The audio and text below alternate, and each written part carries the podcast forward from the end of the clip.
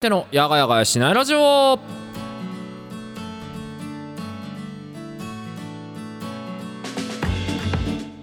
はいどうも皆さんやがちゃちゃというわけでございましてやがみことやがみはやてでございます。1月25日の水曜日夜の10時となりました。皆さんいかがお過ごしでございましょうか？というわけでございまして。はい。1月最後のヤガチャガじゃないですか262728293031そうですね。あの1月最後のヤガチャガでございます。気づけばあっという間でございましたが皆さんは現在いかがお過ごしでございましょうか？私はですねあのヤガ活と仕事に半々ぐらいにまた追われ始めるような状態になりつつもねあのがっつりヤガ活やっていこうかなということをですね考えながらいろいろと,、えー、とやらせていただいているそんな最中でございます。ねというわけでございましてね。いやーほんとねあの手続きってめんどくさいね。はい。あのー、以前、あのー、デモンズソウルっていうゲームの実況やってる最中に映像乱れが発覚して、えー、と私が使ってるキャプチャーボードに異常が発生しているのではないかという疑惑が持たれで、えっ、とちょっといろいろと対応しましてあの先日ね、あのちょっとこの状況っていうのを改善すべく問い合わせのメールを送って対応してみたいなことをやったんですよ。やったのはいいんだけどね。あのいかんせんなんでしょう。これを送ってくださいだのあれを送ってくださいだのがね多くてねなんかめんどくせえなーっていう風に思いながらですね対応するようになってしまっていて。でまああの本日ねあの本当に1月25日にですねあの新しいキャプチャーボードが届きましてそちらの方で動作チェックやったんですけどあの特に問題もなく、えー、動作してくれているのでこのままうまいこと言ったらいいなーなんていう風に思っているなんていうですね、えー、状況となっております。いや本当にねあの毎回思うんですけどね電化製品って当たり外れがあるのはもう未だに致し方ないことにこなね致し方ないことなんですけど2020何年23年令和にもなってね未だにやっぱりこれって改善しようがないんですね。なんか本来だったらねここら辺ってなんかもうそろそろ技術の進化でね初期不良なんていう概念がなくなってくれればいいんですけど初期不良2年に1回ぐらい引きますね。未だに。毎回毎回めんどくせえなと思いながら対応している今日この頃でございます。皆様初期不良とか引いたことあります？なえますよね。これがね楽しみにしてるもんだとなおさらなこと。ねスマートフォンの初期不良とかね言われるとね本当になんか血へど吐きそうになりながらですね日々を過ごしているところでございます。というわけでございまして今回もねあのいただいてるお手紙もそうですしもちろんながら雑談ベースも含めてですねいろいろとお話ししていきたいと思っておりますので何卒よろしくお願いいたします。ます。というわけで本日も30分よかったらヤガミンの小話にお付き合いください。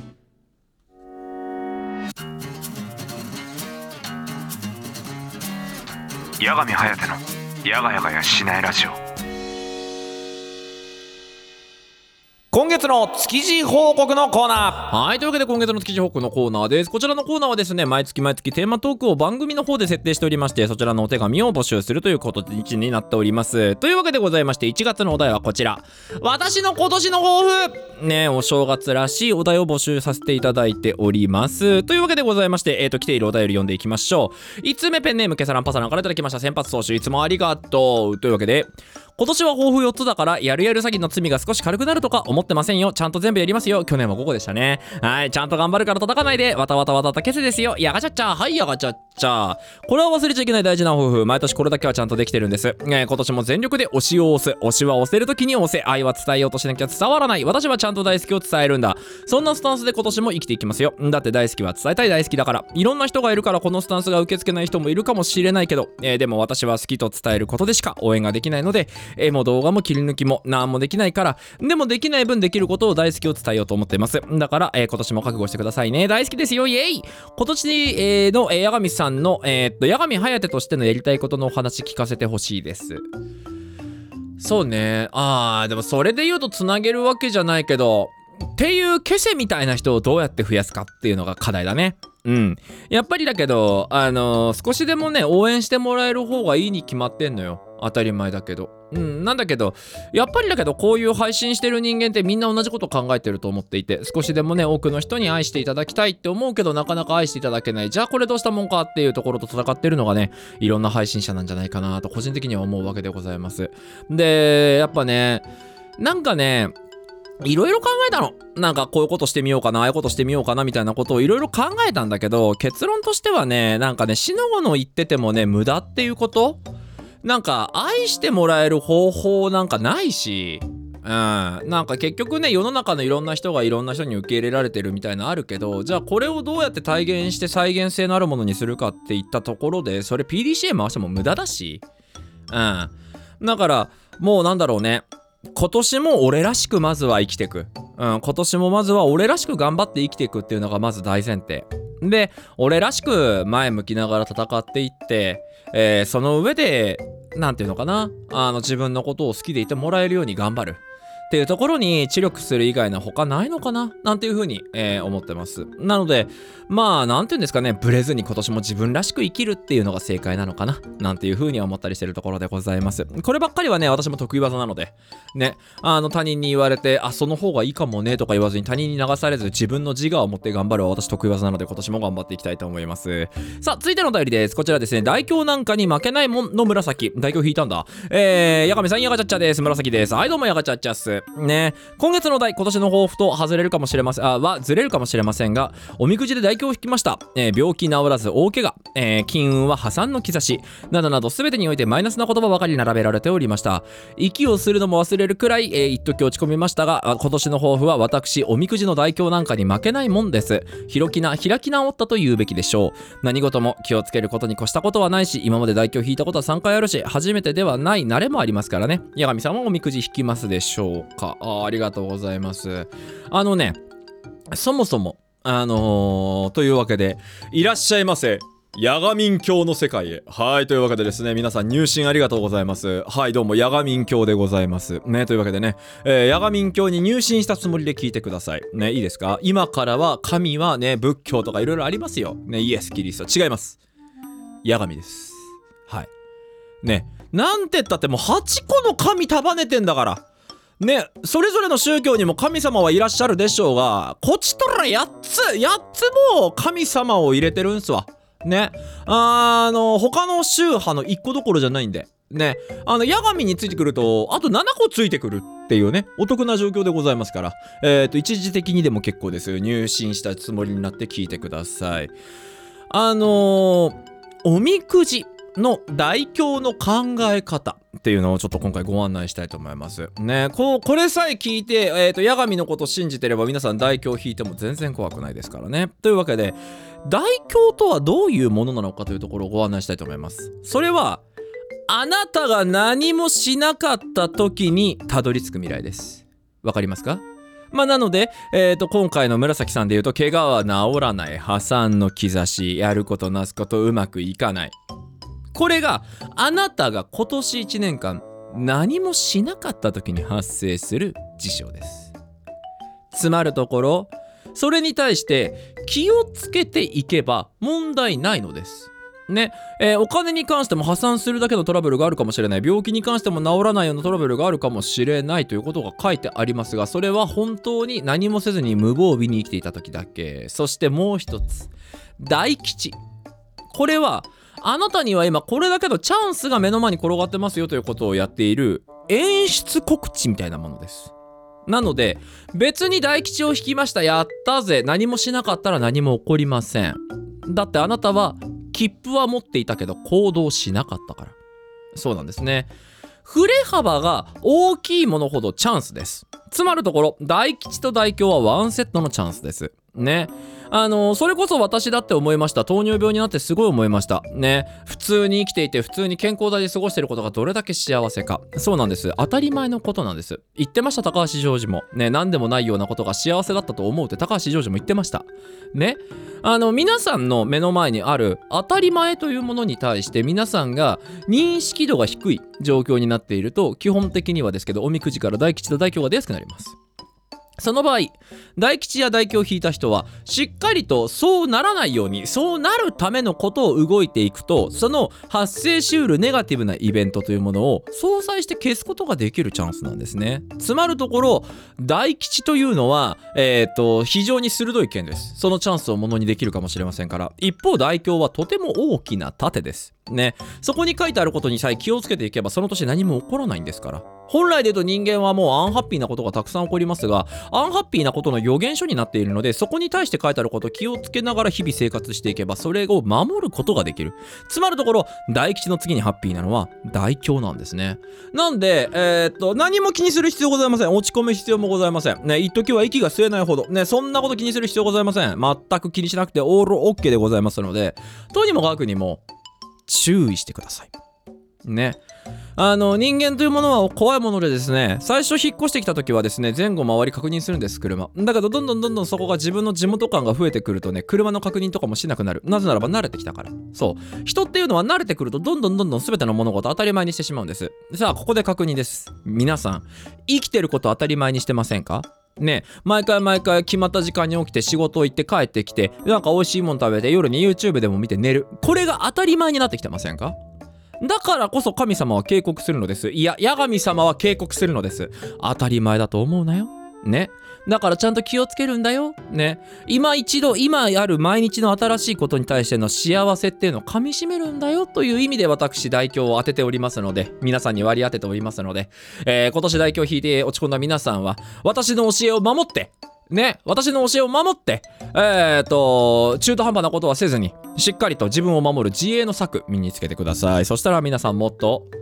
ハッピーになります。はい、というわけでございまして、続いてのお便りでございました。ね、この時点でね、あのー、ラジオ、なんかやばい宗教かなと思ってラジオ切っちゃった人いたらごめんなさい。続いてのお便りです。えー、こちら、お便りはこちら、コージシロトさんからいただきました。ヤガミン、ヤガチャッチャ、今年もよろしくお願いします。よろしくお願いします。えー、今年の抱負は一皮むける自分です。えー、ここ2年くらい自宅で自炊料理するのが楽しくなってきて、気がつけば半分以上趣味の領域になってきました。これまでは YouTube やクックパッドなどを参考に簡単なレシピを作ってきたんですが、今年はちょっと凝ったものを作ってみたくなり、もう少し暖かくなったら燻製とかにも挑戦しようかなと思っています。うまくできたら生配信で報告します。ヤガミンは今年挑戦しようと思ってることはありますか？おー、なるほど。ヤガミね、うーん、今年はね、みんなに影響があるところで言ったら、もっと生身の YouTuber っぽい活動を頑張る。かなと思ってますね。もうなんかもっとカメラ目線で、はいどうも皆さんやがちゃっちゃみたいな感じのね、やつですね。あの、去年もね、あの、糖尿病の時にね、1週間2週間ぐらい、あの、なんかダイアリーみたいな感じで動画投稿させていただいたかなと思うんですが、あんな感じのですね、ことをですね、あの、今年はもうちょっと本格的にやろうと思ってます。で、その上でね、あの、YouTube っぽいコンテンツに消化して、あの、もうちょっと皆さんが楽しみやすくなるような、あの、工夫とかっていうのが凝らせないかなっていうのをですね、えー、今なんとなくボケーと検討している。最中になっております。ね、やっぱりですけどね、あの、YouTube っていうプラットフォームで戦う以上、ニコニコ動画の戦い方なんですよ、ここまでずっと。なので、それだとやっぱりニコニコナイズされてる戦い方だから数字が振るわないのはある種当たり前？っ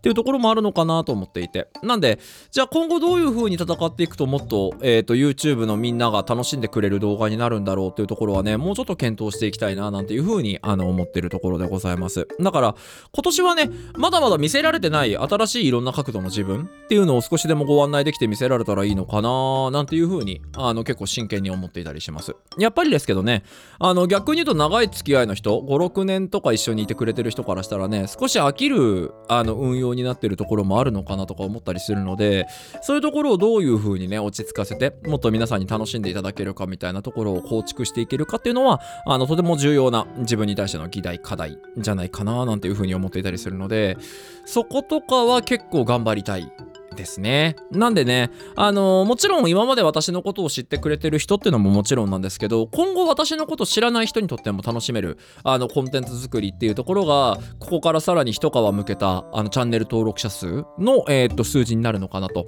で、数字に取り憑かれて数字お化けになるつもりはないけど、数字を追わなくていいっていうのは逃げ道だと思ってるので、それはなんか負け犬の逃亡だと思ってるので、ちゃんとやることやって、数字も追いかけながら自分のスタンスを守るっていうところをね、あの、の今年はね1年しっかりと強化してやっていって、えー、もっとですねあの皆様の目の前にあのこういう配信とかでねあの少しでも自分の姿っていうのがお届けできるように頑張っていきたいななんていうふうに思っている次第でございます、まあ、ここに関してはねもう本当に一個一個やれること積み重ねて、えー、頑張っていくほかないのでちょっと時間はかかってくるのかなとか思ったりするんですけどまあとにかく頑張る。これをね、あの、モットーにしっかりとやっていきたいなというふうに思っております。だから少しでもね、あの、今このラジオ聞いてくれてる人をはじめとして、あの、他のコンテンツとか聞いてくれてる人っていうのがね、もっともっとなんか八神のこと好きになったよとか、お前に興味持つようになったよ、なんていうふうに言ってもらえれば私としては本当この上ない幸せなので、その幸せをね、どういうふうに勝ち取ればいいのかというところを、あの、もうちょっと真剣に、えー考えながらですね、活動の幅を広げていきつつ、趣味なんかも広げていったりとかね、いろいろしたいななんていうふうに思っているので、何卒よろしくお願いしますお願いいたします。さあ、というわけでございまして、こちらのコーナーでは毎月のテーマトーク、概要欄のところからいけるお便りフォームから皆様に募集させていただいております。ね、今月のお題は締め切ってしまったんですが、2月のお題の募集が始まっておりますので、えー詳しくは概要欄の方をチェックしていただけたらなというふうに思っております。皆様もぜひとも手紙を出してみてね、お便り職人の気持ちを味わってみよう。というわけでございまして、以上、ヤガミの築地報告のコーナーでございました。あー動画が撮れてない投稿者コメントが貼られてないサムネイルが間違ってるあー終わらない八神颯のやがやがやしないラジオふつおたフリートーク近況報告のコーナはい。というわけで、ふつおたフリートーク近況報告のコーナーでございます。というわけで、こちらはですね、えっ、と、もうタイトルの通り、好き勝手なお便りを読んでいきますよというコーナーでございます。というわけで、好き勝手なお便り読んでいきたいと思います。はい、えーとですね、お、おー、マジで？ペンネーム柏木さんからいただきました普通のお便りのコーナーです。八神さんへこんばんは。前の動画で好きな人がいるとお便りを読んでいただきましたが、その好きな人に告白することにしました。おー、やるじゃん、やがちゃっちゃね。それで告白の仕方を考えて思いついたのですが、バレンタインに好きな人と遊んで逆チョコを渡して付き合ってくださいと告白するという流れにしました。八神さんはどう思いますか？えー、アドバイスなどをもらえれば幸いです。何卒よろしくお願いします。はい。考え直そう。あのね、えー、っとね、あの、真剣に行くぞ。真剣に行くぞ。残りのラジオの時間、おい、もう、柏木にフルブッパで行くぞ。な、あの、全員でなんとかして、えー、っと、恋愛応援しよう。なので、ちょっと結構強めにフルブッパで行くぞ。えー、っと、バレンタインに好きな人と遊んでる時点で結構なハードルをクリアしてしまってるぞ。いけるか？本当に。バレンタインデーにその子誘って。バレンタインデーだぞ。バレンタインデーってことは、本来で言ったら、冷静に考えると、えー、っと、なんだ。バレンタインデーって本来で言うと女の子が主体のイベントだから、そのバレンタインデーに好きな人にチョコ渡したい日を一緒に遊ぼうぜっつって独占できてる時点で価値格に近しいと思うんだ結構勝率高くなってると思うんだわこれいけんのか？それ。果たせるか？っていうのがめちゃくちゃ重要じゃねえだろうか。だからそれでいくとなんか作戦があまりにも前提ハードルが高い。もうそれが成立してるんだったらほぼ告白成功してるようなもんじゃんみたいな。感じになってるように俺には思うんだわな。だからそれがいけんのか？っていうのが今俺は引っかかっている。うん。いけるんだったら全然構わないんだけど。でうーんそうやなそうやな。だってバレンタイン2月14日にデートを抑えるのって12月24日に抑えるのと同じぐらい難易度高いぞ。だからちょっとこれ手前の三段が強すぎやしねえかな。うん。だな。だし一番良くないのがえっとバカなふりして2月14日デートに誘うパターン。あよかったらさえっと例えばだけど2月14日な2月14日2月14日えー、2月14日。あのー、例えばだけど来週の火曜日よかったら遊び行かない？みたいなこと言うけどね来週の火曜日がバレンタインデーってことを知ってか知らずかとして声かけてるってなった時にあの、女の子にとって大事な日っていうのを軽率に卓に出してカードとして相手に投げてると思われると評価が下がる可能性まで検討しねえとまずいんじゃねえかなこれは。やっぱりだけどねあのクリスマスとかバレンタインデーホワイトデーとかそういうちょっとカップルがイチャつきがちな日っていうのはあくまで、えー、と第三者はちょっと大事に扱ってやらないとまずいんじゃないかなと思う。うん、だからあまりにも強打ぶっぱなんだよな今やろうとしてる作戦はそれが個人的には非常に引っかかるうん。悪いとは言わないよ。悪いとは言わないけど良いとも言わないかなっていう感じ。でだとしたらどうするかだろう？アドバイスだろう。いいんだよ。あのチョコを渡すところは悪くないと思う。要は逆チョコ渡してっていうのはいいと思うんだけどうーん。そうさなそうさなそうさな。付き合う前のサプライズって危険なんだよな一言で言うと。うん。なんか付き合う前にやたらめったらなんかそこに作戦立てたりとかしながらあの運用するパターンってあるけどあのーこれは柏木さんがじゃないよ。柏木さんがじゃないからあのー変に受け取らないでほしいんだけど好きでもねえやつからのサプライズってキモいんだよ基本的に。だから意識してない相手が意識してない状態なのに変なぶっぱかますとマジで事故る可能性もあるんだよな。そこも加味して考えたい。そこも加味して考えたいな。だとしたら焦る必要はないから2月14日待てばうん。要は2月14日待てば1回バレンタインデーっていう隙間が挟まるわけだから少なからずその女の子が義理くれるのかチョコくれるのか何もくれないのかっていう3択は見れるじゃない。でこの3択を経てからいい答え探すでいい気がすんだよな個人的には。なんかバレンタインデーにチョコをあげるっていうその逆チョコ作戦自体は悪くないと思うんだけどうーんいかんせんなんかまだちょっとなんていうのかな。感情の暴走というかみたいな風に個人的には受け止めてしまうかな。うん。だからやっぱりだけどそこに対して確実性がある一手二手は打ちたい。保険って意味じゃなくて。うん。あとは例えばだけどさえー、っとその好きな子がいてさその好きな子にアプローチはしてんのかな？それも重要かな？だってえー、っと一番大事なこととしてだけどあのー、ね？え、っとなんつうのかな？ちょっと経験談にもあの近しいところになるんだけどさあるのよ。確定演出みたいな。もうあと告るだけですよみたいなパターンもあるわけ恋愛には。要はお互いがお互い好きなことはもうある程度開示ができてる状態であと告ってくれたらいいよって言うだけだからよろしくねみたいな確定演出の状況からあのそこにはまでもめちゃくちゃ遠いまでいろいろあったりするわけさ。でそういういろんなパターンがあるって考えた時にどれだけその詰将棋やってんのっていう少なからず、えー、と相手の女の子っていうのあの人が好きになるパターンって基本的に3つしかない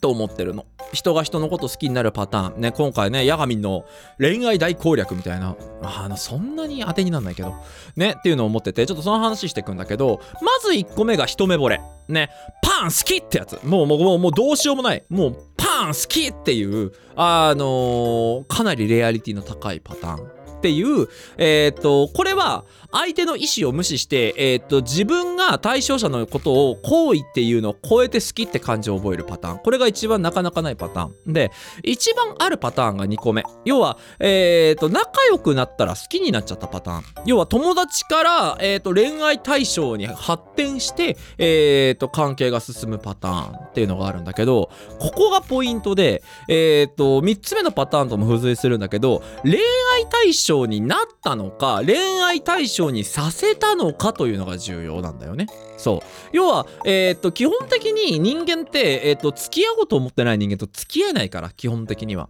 だから付き合うためには恋愛対象にならなきゃいけないわけよ。大前提として。なんだけど、えっ、と、今、柏木さんがその子のこと好きで、その子のことを好きっていうアピールをしてるのかどうかがとっても重要。してなかった場合本人が恋愛対象になってなかったら告白って恋愛対象じゃねえやつからの告白だから。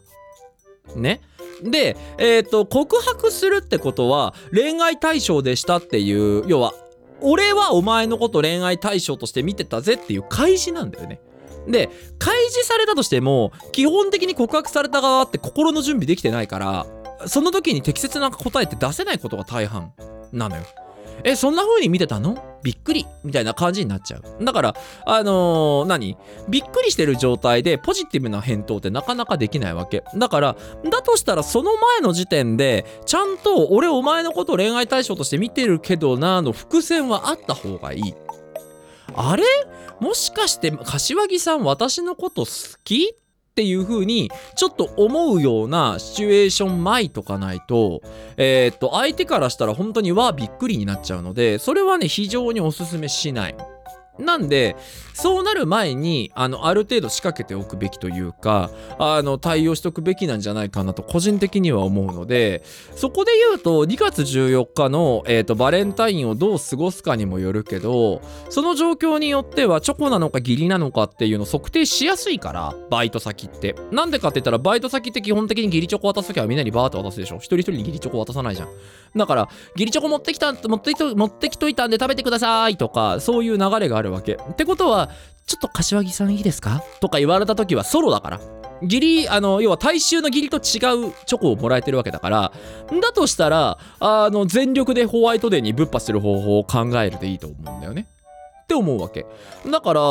ちゃんと柏木さんがあの女の子に対して「俺お前のこと好きなんだけどな」のアプローチをどれだけやっているのかというこの情報が非常に重要でこの情報によってはだけどバレンタインデー動かない方がいいと思います。はい。